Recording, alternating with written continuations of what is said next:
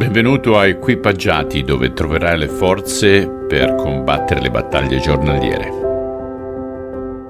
Oggi leggeremo dal diciottesimo capitolo, sempre in Matteo, versetto 1 a versetto 14 e siamo sempre con quella traduzione della Bibbia della gioia che sembra molto più semplice. In quel momento i discepoli vennero a chiedere a Gesù chi di loro sarebbe stato il maggiore nel regno dei cieli. Gesù chiamò un bambino, lo mise in mezzo a loro e disse, Se non cambiate e non diventate come bambini, non entrerete mai nel regno dei cieli. Perciò chi si fa piccolo a livello di un bambino è il maggiore nel regno dei cieli, e chi accoglie un bambino come questo nel mio nome accoglie me. Ma se qualcuno di voi con le sue azioni ostacola la fede di uno di questi piccoli che crede in me, Sarebbe meglio per lui avere una macina da mulino legata al collo ed essere gettato in mare. Guai al mondo per tutte le sue malvagità. La tentazione di sbagliare è inevitabile, ma guai all'uomo che provoca la tentazione. Perciò se la tua mano o il tuo piede ti fanno peccare, tagliali e buttali via.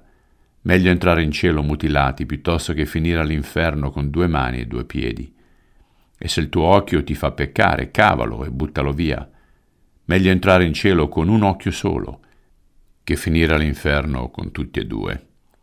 Attenti a non disprezzare nemmeno uno di questi piccoli, perché vi dico che in cielo i loro angeli hanno libero accesso a mio Padre, ed io, il Messia, sono venuto per salvare il perduto.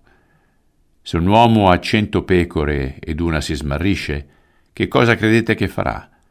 Non lascerà forse le altre 99 per andare a cercare sui monti quella che si è perduta? E se la trova sarà più contento per questa pecora che non per le altre 99 a casa al sicuro. E questa è la volontà di mio Padre, che neppure uno di questi piccoli debba perire. Dio Padre, non è facile umiliarsi, non è facile diventare piccolo come uno di questi bambini, perché l'orgoglio eh, spesso ha il sopravvento. Manda il tuo Spirito Santo affinché anche quest'oggi possiamo essere più umili nei confronti degli altri. Te lo chiediamo sempre nel nome di Gesù Cristo. Amen. Caro ascoltatore, se hai dei quesiti o hai bisogno di delucidazioni, non esitare a contattarmi eh, lo so che il programma futuro, quello del 2024, includerà anche commentario, per il momento è solo lettura e preghiera, però mi puoi contattare su PeppoCast sul canale di YouTube. Vi auguro una buonissima giornata anche quest'oggi, ci vediamo domani, ciao.